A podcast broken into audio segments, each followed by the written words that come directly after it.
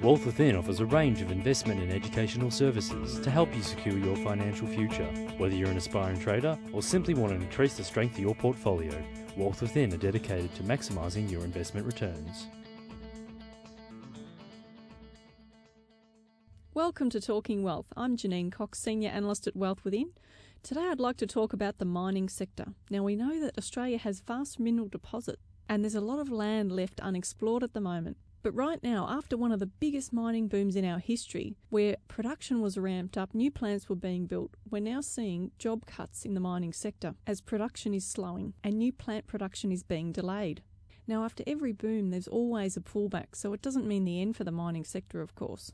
One of the companies that keeps popping up is Rio Tinto, which was a market darling only, what, a year ago. But right now, when you look at a chart of Rio Tinto, it looks a bit like a property trust after falling around 83% of its all time high. Now, with share price falls like that, Rio's debt position now puts it in a really precarious situation, which means it's got to sell off assets to control this debt. Rio's reaction to the situation was to undertake a global review of its operations.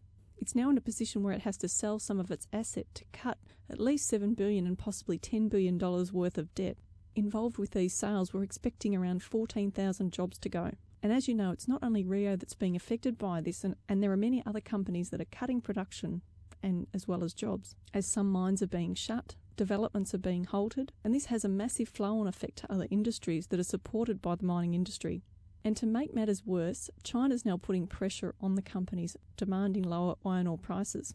Another company in that sector that's really in a tight situation is Oz Minerals, which has a deadline to refinance close to $800 million in loans.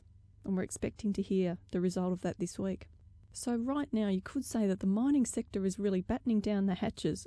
And like the banking sector, we're expecting more consolidation before tough times are through. I'm Janine Cox, Senior Analyst at Wealth Within. Bye for now. Talking Wealth was brought to you by Wealth Within. To learn how you too can maximise your investment returns, call 1300 ShareTrade